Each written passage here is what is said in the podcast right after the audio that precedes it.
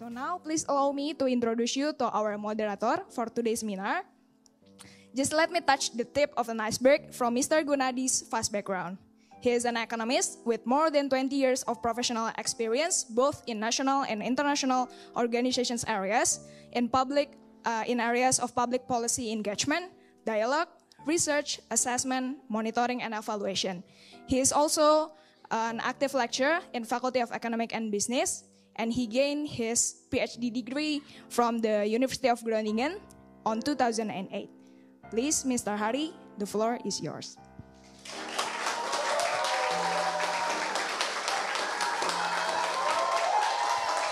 Thank you, thank you.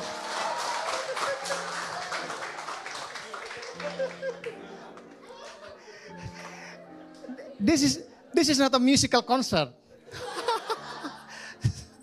They are all my students. Um, and usually they, they always have a good comments and good applause if whenever I stand up in front of the crowd. So uh, thank you very much for your coming. Then um, do we have a lot of students here? Then some uh, visitors from outside. So I'd like to invite also um, our two um, very honored guests from the I M F. Please, uh, um, let me call you Bapak and Ibu. This is quite common here. Uh, that's an honor of uh, you know to have a guest here. Please. Uh, Mister Enes and Pak Rektor also. Um,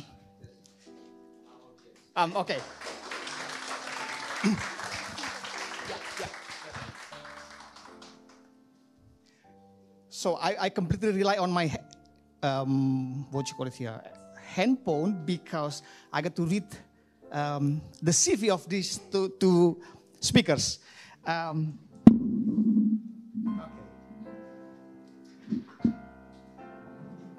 In the very right of this table, we have uh, Pragyan Dapt. Um, he's an economist in the I M F, and uh, now um, also working as a, a desk uh, economics division for the Myanmar. So we also can uh, ask questions about Myanmar, the the most uh, partner. I mean, uh, the competitors of, of of our investment. And Myanmar is also one one of the competitors. And he got the PhD from London School of Economics.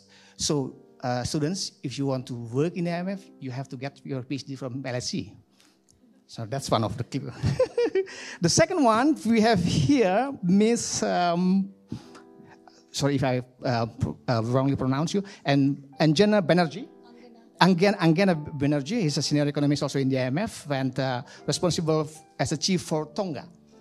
Um, then he got, uh, she got a PhD from Um, Columbia University, so it's not, not relations. If you uh, want to work in the I M F, you got to get PhD from both L S E and Columbia University. So go abroad. After the Atmajaya, you have to go abroad, go, go, go, and go back, uh, work in the I M F. Okay, uh, thank you very much. We have uh, about uh, twenty or twenty-five minutes to hear the presentations of the I M F with a very provoking title, um, Caught in Prolonged Uncertainty. Um, again, just like uh, Pak Rektor said, uncertainty sometimes is an opportunity, but sometimes it's also um, a challenge.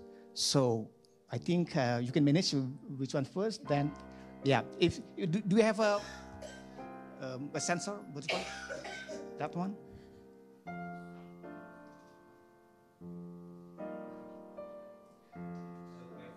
Okay. Okay. So. Uh, Good morning. Is it on? Yeah. Good morning. Uh, Pragyan and I are very happy to be here to speak with all of you.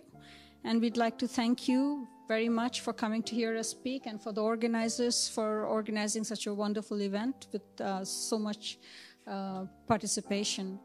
Um, we have a number of slides to get through, so if you don't mind holding off your questions until the end, we'd really appreciate it. Next slide. Our presentation will cover the global and regional outlook, uh, forecasts for the region as well as certain countries, and uh, it will discuss the risk to the outlook as well as policies to support medium-term uh, growth and growth in the short term. And we will also take this opportunity to highlight some of the key conclusions from one of our two thematic studies this year on how Asian economies have managed capital flows. Turning now to the global environment. we move to the next slide. As you can see from the figures on the left, we are marking down the forecast for global growth to three percent in twenty nineteen. This is the slowest the world economy has grown since the global financial crisis. And the slowdown is synchronized across both emerging markets and advanced economies. The main concern is one of a prolonged period of policy uncertainty, stemming from trade tensions between China and the U S, which we expect was going to last for a long time, despite some progress in talks more recently. And we expect this uncertainty to last for a long time, in part because it is complicated. The trade negotiations are complicated with concerns about technology and national security, human rights, and many other issues.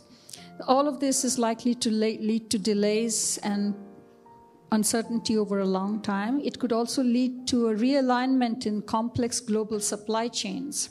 And Asia is a very important part of the global supply chains. And this, in turn, could lead to a decline in confidence and investment in the region. So this is one of the most important uh, factors weighing on the global outlook.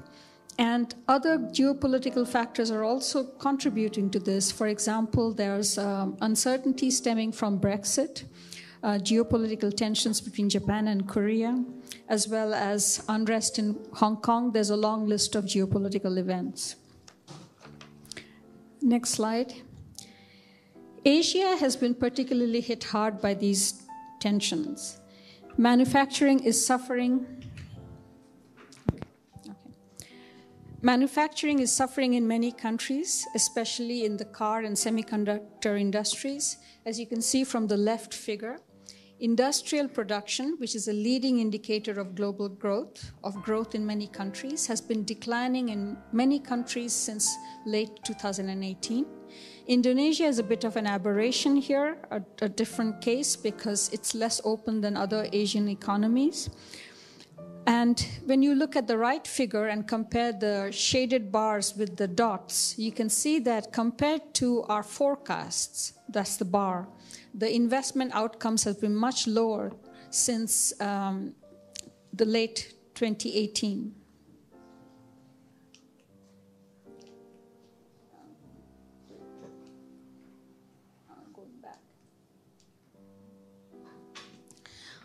This, the decline in manufacturing and real investment has led to a decline in global trade. You, if you look at the left figure, the black line has, is global trade, and it has been declining since late two thousand eighteen.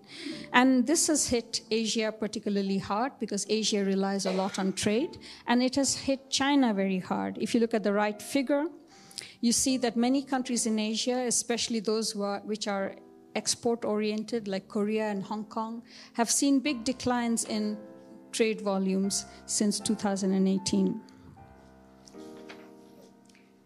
Turning now to our outlook. In line with the decline in global growth, it won't surprise you to hear that we have also marked down the forecast for how well Asia will grow. So Asia is now expected to grow at only five percent in two thousand nineteen. And five point one percent in twenty twenty. And like the global economy, this is the slowest pace of growth uh, in Asia since the global financial crisis. Compared to what we were thinking in April of this year, we, this markdown in growth is across all Asian economies. And in some cases, like Korea and Hong Kong, which we show all the countries on our on our slide here, but for some cases like Hong Kong and Korea, the revisions are particularly large. For Indonesia, the revision in contrast is relatively small, minus zero point two percentage points, and we will discuss the Indonesia forecast in, in a couple of slides. As you can see, uh, compared to other regions, the G D P revision The revision of outlook in Asia is less than other regions. There are other regions such as Latin America where the green bar, that is the downward revision in uh, growth forecast for Latin America, is larger because of what has happened in a couple of countries like Argentina and Venezuela. But when you look at what has happened in investment and imports, Asia's slowdown is quite visible because Asia, the rev- downward revisions are much larger than in Latin America. Turning to the good news though, even though Asia is slowing down or growing at a slower pace, Asia is still going to be contributing seventy percent of global growth in twenty nineteen. China will contribute around thirty-nine or forty percent, India sixteen percent, the ASEAN region about ten percent, and this contrasts with eleven percent for the U S and twelve percent for the Europe, for the European region. So um, Asian growth is still propping up global growth, but the pickup in global growth in twenty twenty of zero point four percentage points, the Asia's contribution is going to be less. Only about um, half of the pickup is due to Asian countries, because in contrast with the ASEAN and India and other Asian countries, Japan and China are expected to grow much more slowly next year. Let me now discuss the forecast for a few specific countries. Take China. We are revising down Uh, our growth forecast. China is expected to grow by six point one percent in two thousand nineteen and five point eight percent in twenty twenty. And growth has been revised down continuously due to te- uh, the trade tensions with the U S, and also because they, of regulatory tightening within China, which was very needed, uh, and that's going on, and that is also bringing growth down. Compared to our forecast in April, the downward revision of China is about two point three percent. Due to three-fourths of this is due to trade tensions, and one-fourth is due to domestic fundamentals, which are weak in China. But the Chinese officials have taken policy measures to support growth. That is going to help growth be higher than the downward revision we had forecasted. And so the overall downward revision is actually going to be zero point eight percent, not the two point three percent, because of policy support provided by the Chinese officials. But it's important to note that because China is rebalancing its economy, focusing less on external demand, more on domestic demand, therefore the policy support that the Chinese officials provide are less likely to lead to a larger demand for exports of its neighboring countries. Turning now to India, it suddenly um, slowed down. Growth came in much weaker than expected in the first quarter of this fiscal year due to a number of reasons: weaknesses in the car and real estate sector, stresses in the non-banking financial sector, rural incomes being low, regulatory uh, uncertainty, a number of factors. And it has been weak. The economy has been also weak in the second quarter of this fiscal year. But the policy support by the authorities, uh, income support for the rural sector, monetary easing, uh, cuts in interest rates, cut in corporate taxes, some regulatory clarity is expected to support growth in the second half of this year. Now, Japan is an aberration. It is one of the only countries in Asia which is growing above potential, uh, zero point nine percent expected in two thousand nineteen, mainly because of private consumption and public investment. Its net exports are also declining in Japan because of the external environment being uh, not that good.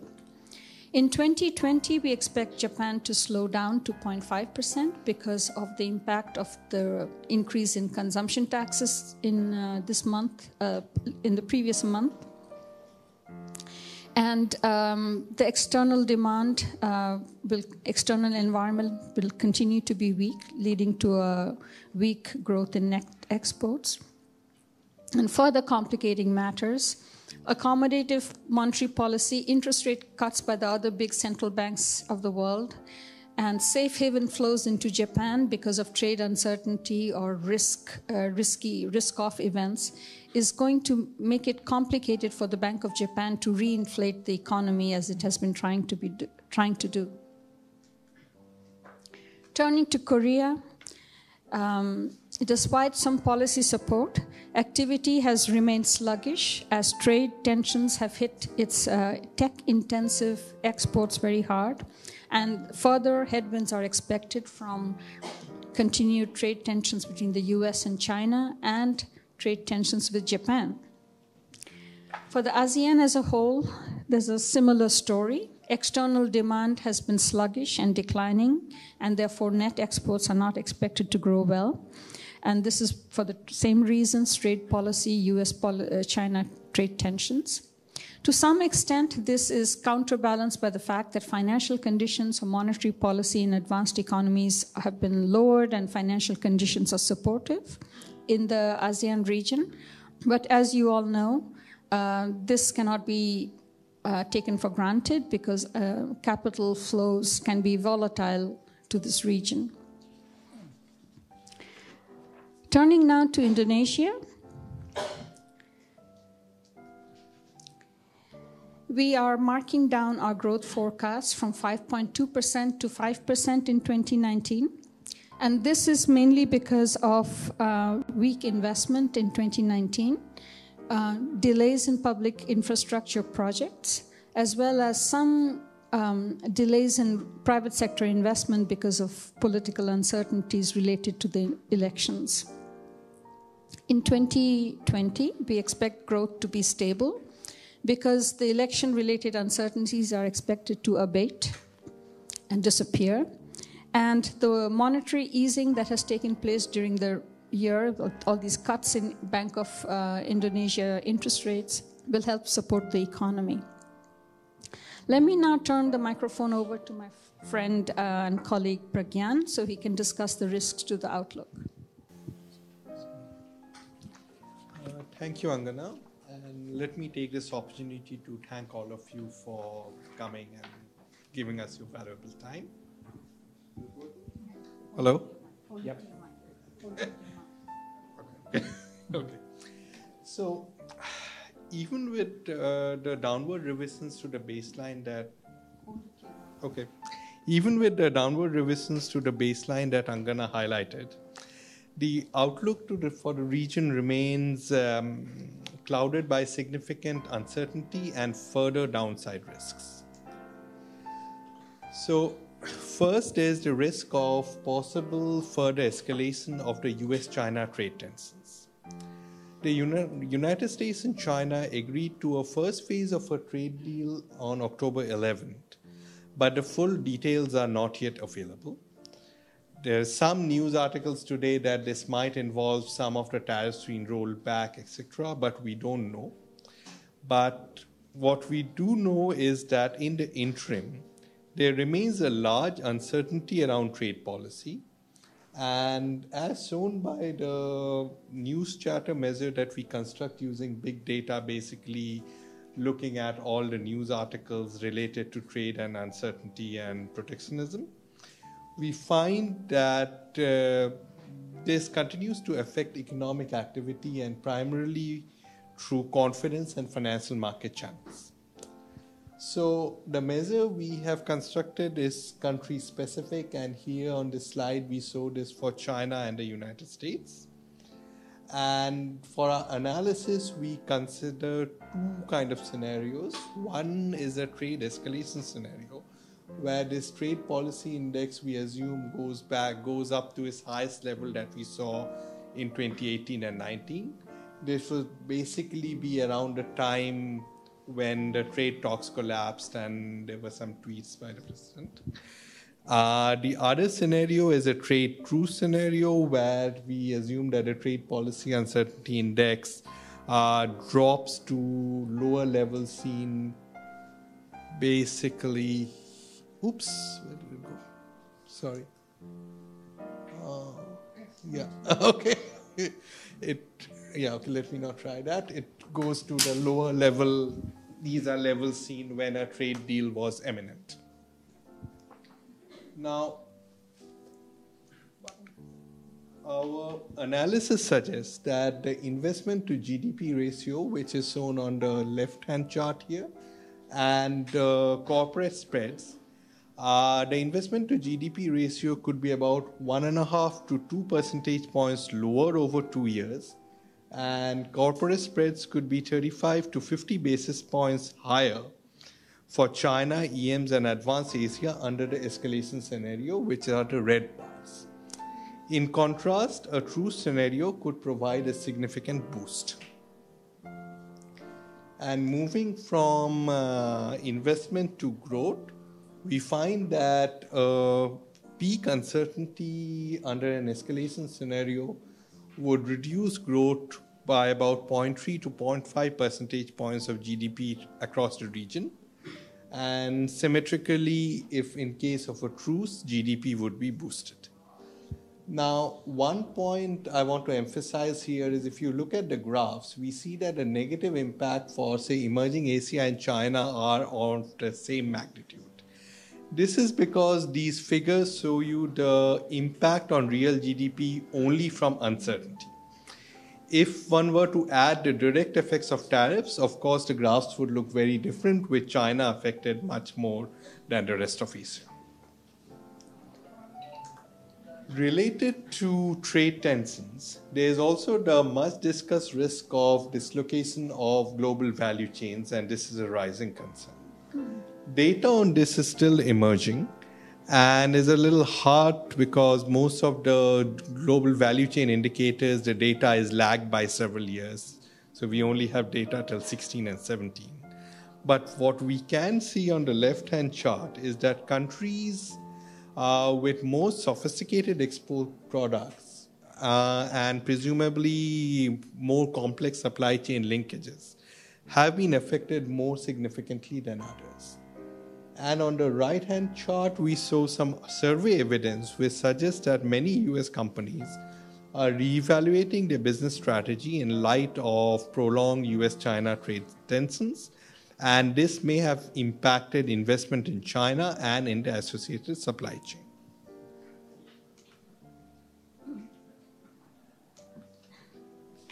The second important risk is uncertainty about oil prices. Our current baseline forecasts and the projections that Anjana showed you uh, are underpinned by the assumption that global oil prices would decline to about fifty-eight dollars a barrel in twenty twenty. But as we saw in September, uh, where oil prices jumped to around seventy dollars per barrel after the drone attacks in Saudi Arabia, uh, this is a key risk to the region, particularly given that most of the countries are net oil importers, as seen in the right-hand chart. Uh, increase in oil prices would be a drag on growth. On the other hand, if oil prices continue to remain low as they are now, it will be supportive of growth. The third uncertainty I want to talk about is related to financial conditions, which have shifted to being more accommodative as the major central banks have been easing policy. As Anjana mentioned, this is uh, this accommodative uh, policies are supporting inflows of capital to the region, uh, and this is seen on the right-hand side, and it's been relatively good and positive this year so far, other than in May and in August, where there were some outflows because of rising trade tensions. So this has been uh, supporting growth in the region, but it also underscores the, uh, the need and importance of having appropriate policies in place, both to manage these inflows, but also there's a chance that the financial conditions would tighten suddenly, and capital flows could reverse, and then countries would need to be prepared to manage that. And this is particularly important because in the left-hand chart, if you see, the upper bar tells you what the U S F O M C is saying about what is the future part of interest rates, while the lower black one is what we get from markets. And there's a significant gap between these two. And someone is obviously going to change their mind, and whatever, if the market needs to reevaluate the future part of interest rate, that could lead to sudden tightening of financial conditions.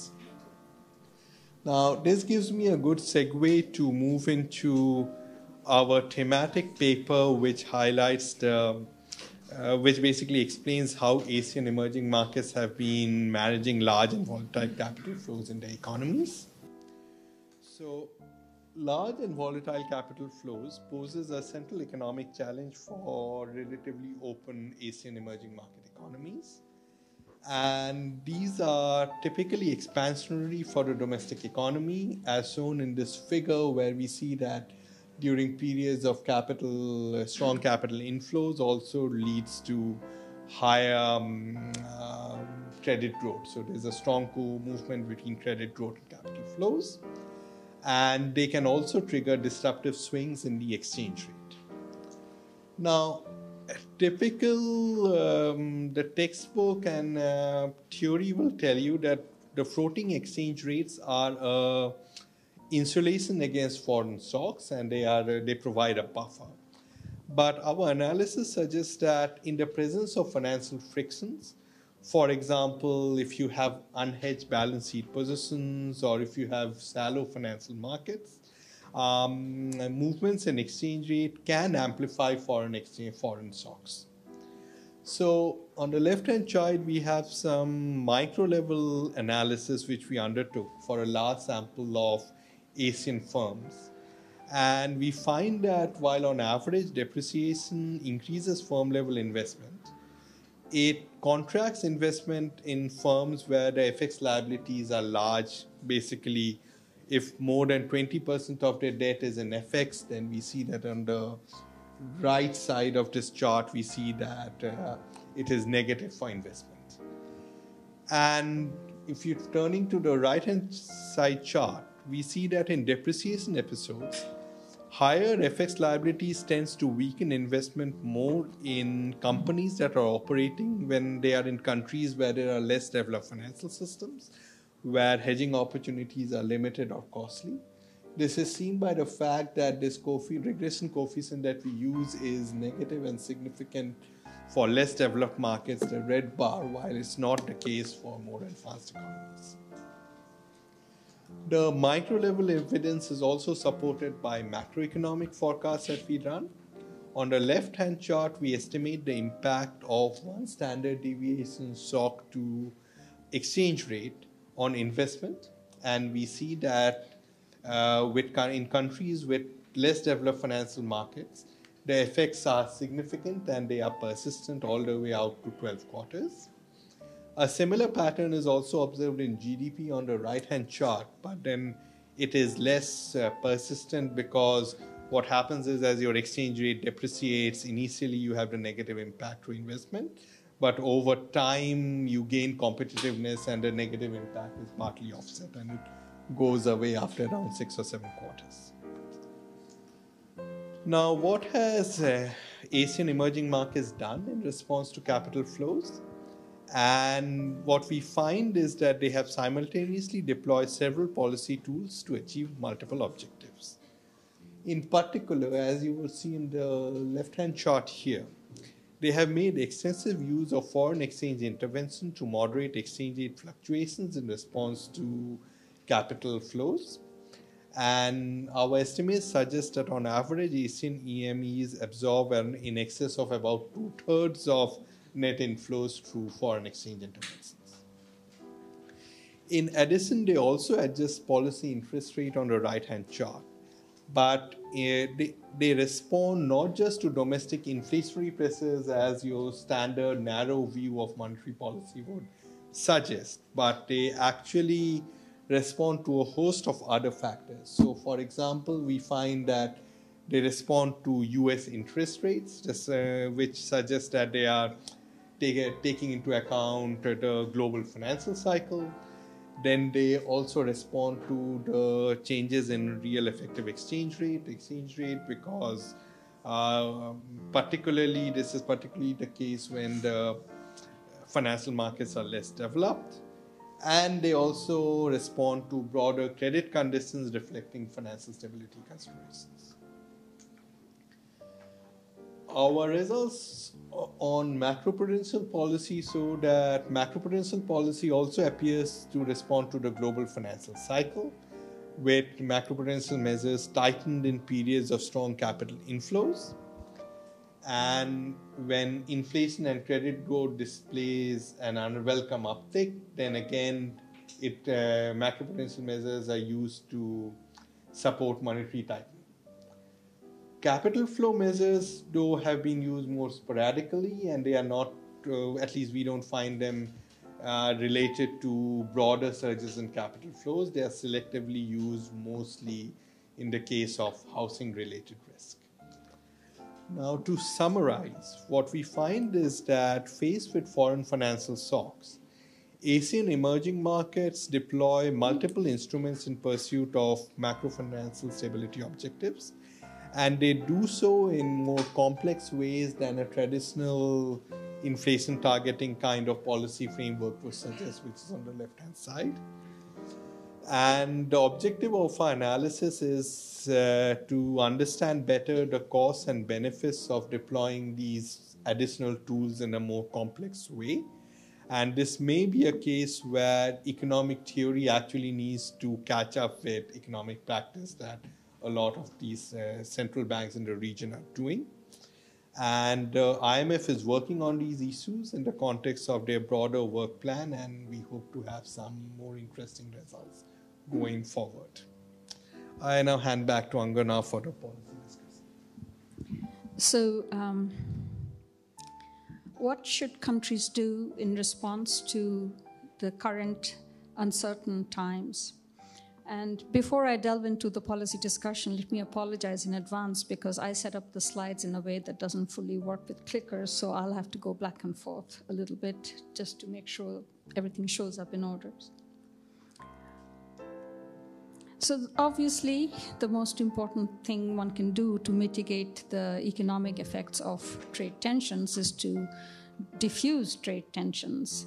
And we, the I M F, has been advocating for the international community to find a lasting solution to some of the legitimate concerns regarding subsidies, intellectual property, technology transfers, and to come up with a comprehensive international agreement that will make the international trading system much more stable and predictable. But that is not what something individual countries can often affect. It has, it has to be a group effect, a group effort. So what do individual countries do uh, when they are faced with the current global environment? So, of course, um, every country has to devise policies based on their own specific conditions. Our general advice is, if you have policy space, countries should use them to support the private sector in the short term, while keeping an eye on the medium term and making sure that there are sufficient buffers for the medium term and that there is enough effort to ensure that medium-term growth is sustainable and inclusive and also environmentally sustainable. Specifically, this means, and here I have to do my magic again, on fiscal policy, our advice is for countries that have policy space to use them to support uh, the private sector. Many Asian countries, if you look at the left panel, like Indonesia, have very low debt compared to other regions. And they have fiscal space. And some countries have actually used some of this to provide fiscal stimulus uh, and support the economy, and Indonesia is one of them. Uh, we forecast that over in twenty twenty, countries are going to, on average, keep either the fiscal stance neutral, meaning uh, not, not provide additional stimulus, or provides uh, a somewhat more of a support to the economy. Uh, for Indonesia, our recommendation has been to use this opportunity to do some fiscal rebalancing, because the Indonesian government's objective of building buffers is the right one.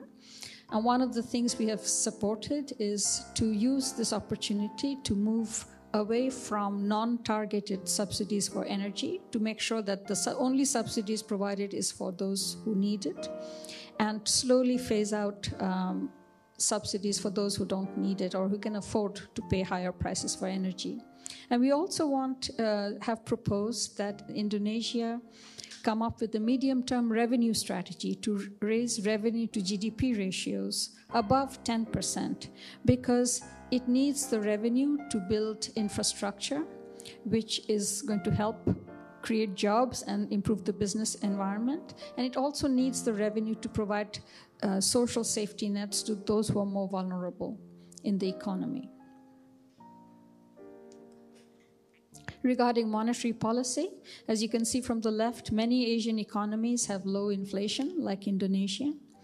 And they have ten out of fourteen central banks in the region have used monetary policy to support the economy already, as has Indonesia. And we think this is highly um, appropriate.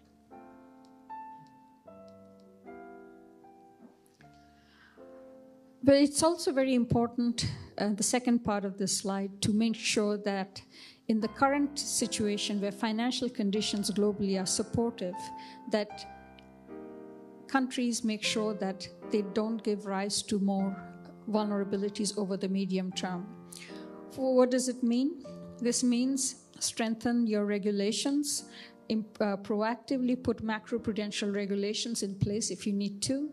Make sure that households and corporations don't um, take on more debt that they can handle, so that when the cycle turns, the countries have enough uh, buffers to and enough um, s- strong frameworks to defend uh, or handle the situation. And in, in Indonesia's case, much of this applies as well. But in addition, our recommendation is to improve its crisis management framework so that in the event it is faced with an economic downturn, it does not have to, it has the tools with which to manage financial sector vulnerabilities. The other big point that we are emphasizing is to keep an eye on the medium term and make sure that policies can help build sustainable um, and inclusive growth for the medium term, because unless growth and opportunities l- reach all sections of the population, it, uh, it is very difficult to implement reforms and to grow the economy. And for, for Indonesia, this means creating opportunities for job opportunities for its young and growing population. And this then brings us back to um, its medium-term revenue strategy, that it needs to collect enough revenues to be able to put in place the policies that will improve its labor, product market, and financial markets, and provide increased female labor force participation and labor force participation for the young. Um, With that, let me highlight the main, summarize our presentation, which basically makes three key points, namely that Asia remains an engine of growth and will contribute seventy percent of two thousand nineteen global G D P growth, despite the fact that it's slowing down. In the short run, the region is at a critical juncture and it'll face some slowdowns due to the trade tensions, and that its policy mix should focus on offsetting the negative impacts on prolonged, of prolonged uncertainty on the private sector, while ensuring that there are sufficient policy buffers in the long run. With that, we would like to open the floor for questions.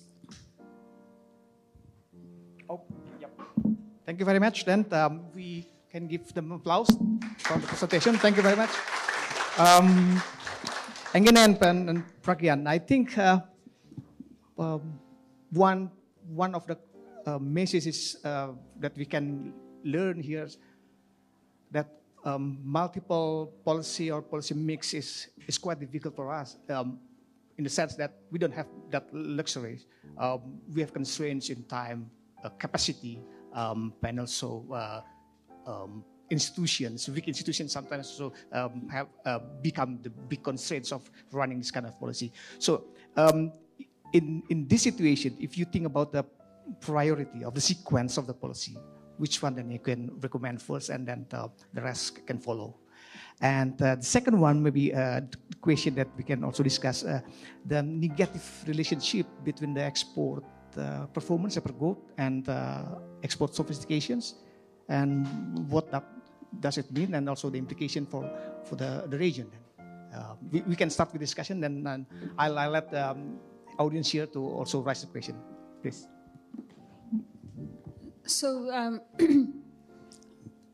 so you won't like the answer I have to give you, which is that we should um, walk and chew gum at the same time, meaning um,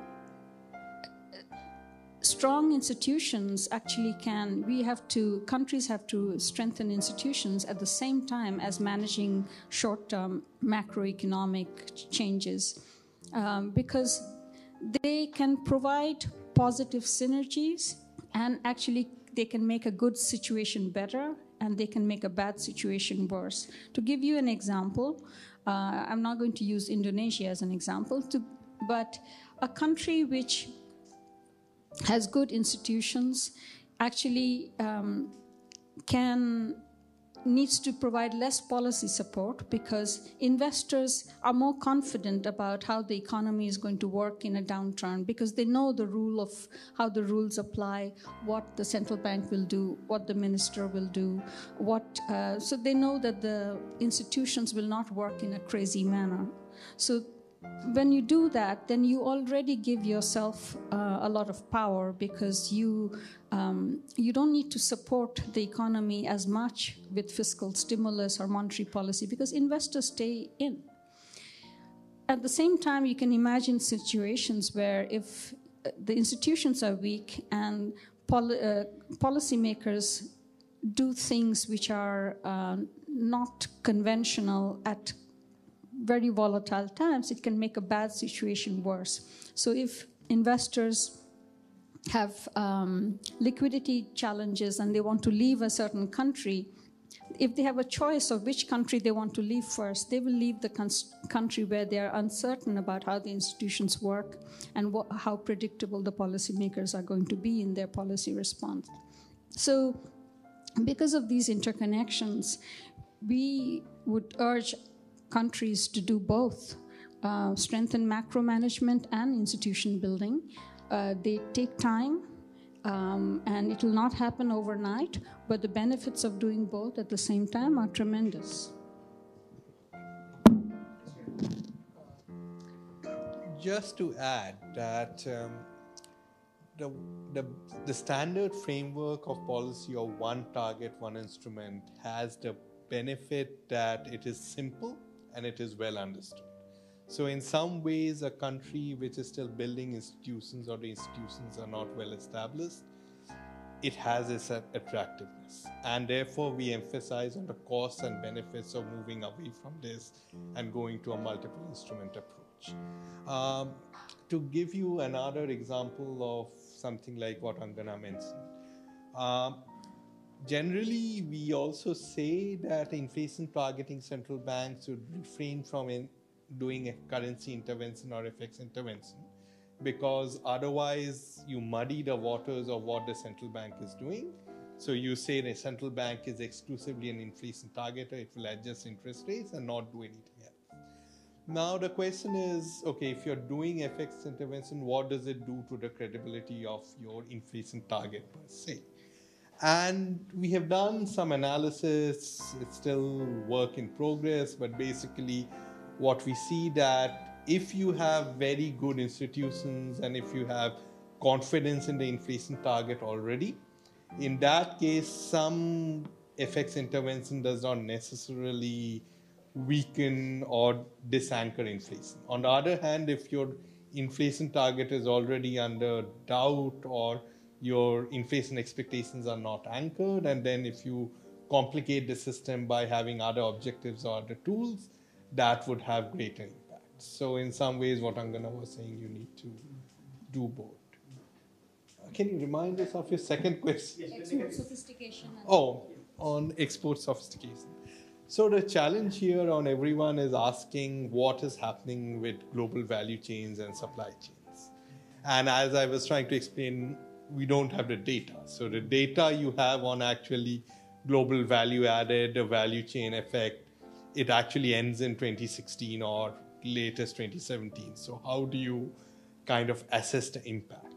The chart that I showed you, what it essentially does is it looks at countries which have less sophisticated exports versus more sophisticated exports. For example, countries that are more involved in technology, high-tech exports, for example, Korea, versus other countries which are exporting more basic products like textiles, et cetera.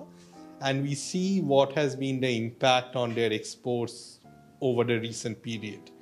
And just a basic correlation is we find that countries with more sophisticated exports have seen a larger decline in, in, in larger decline in exports, which seems to suggest that those that are better integrated in global value chains may be more affected.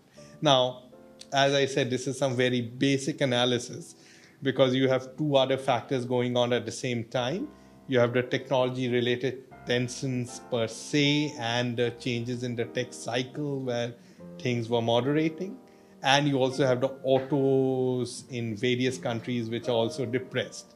So it is possible that this relationship is picking up more sector-specific weakness in autos and in semiconductors than per se global value chains. But this is like some indicative evidence that we are trying to show of possible disruptions in global value chains. And yes, we are trying to figure out more, get more data and try to do a better and more rigorous job of analyzing global value chains. Thank you very much. Uh, thank you for all the uh, guest speakers. We really learned a lot from today, especially on how the ASEAN policymakers approach the management of uh, international capital flow and how the uh, further strengthen in economic growth in Asia. Okay, ladies and gentlemen, as the saying goes, everything that begins has to an end. So thank you, Miz Anjana and Mister Pragyan, for your time for today. So we have reached to the end of the seminar. On the behalf of committee, I would like to apologize if there are any mistakes during the seminar. May I thank you very much for all your active participation in the seminar section. I hope you enjoy the seminar and learn something new from today's activity. That's it, and thank you for today.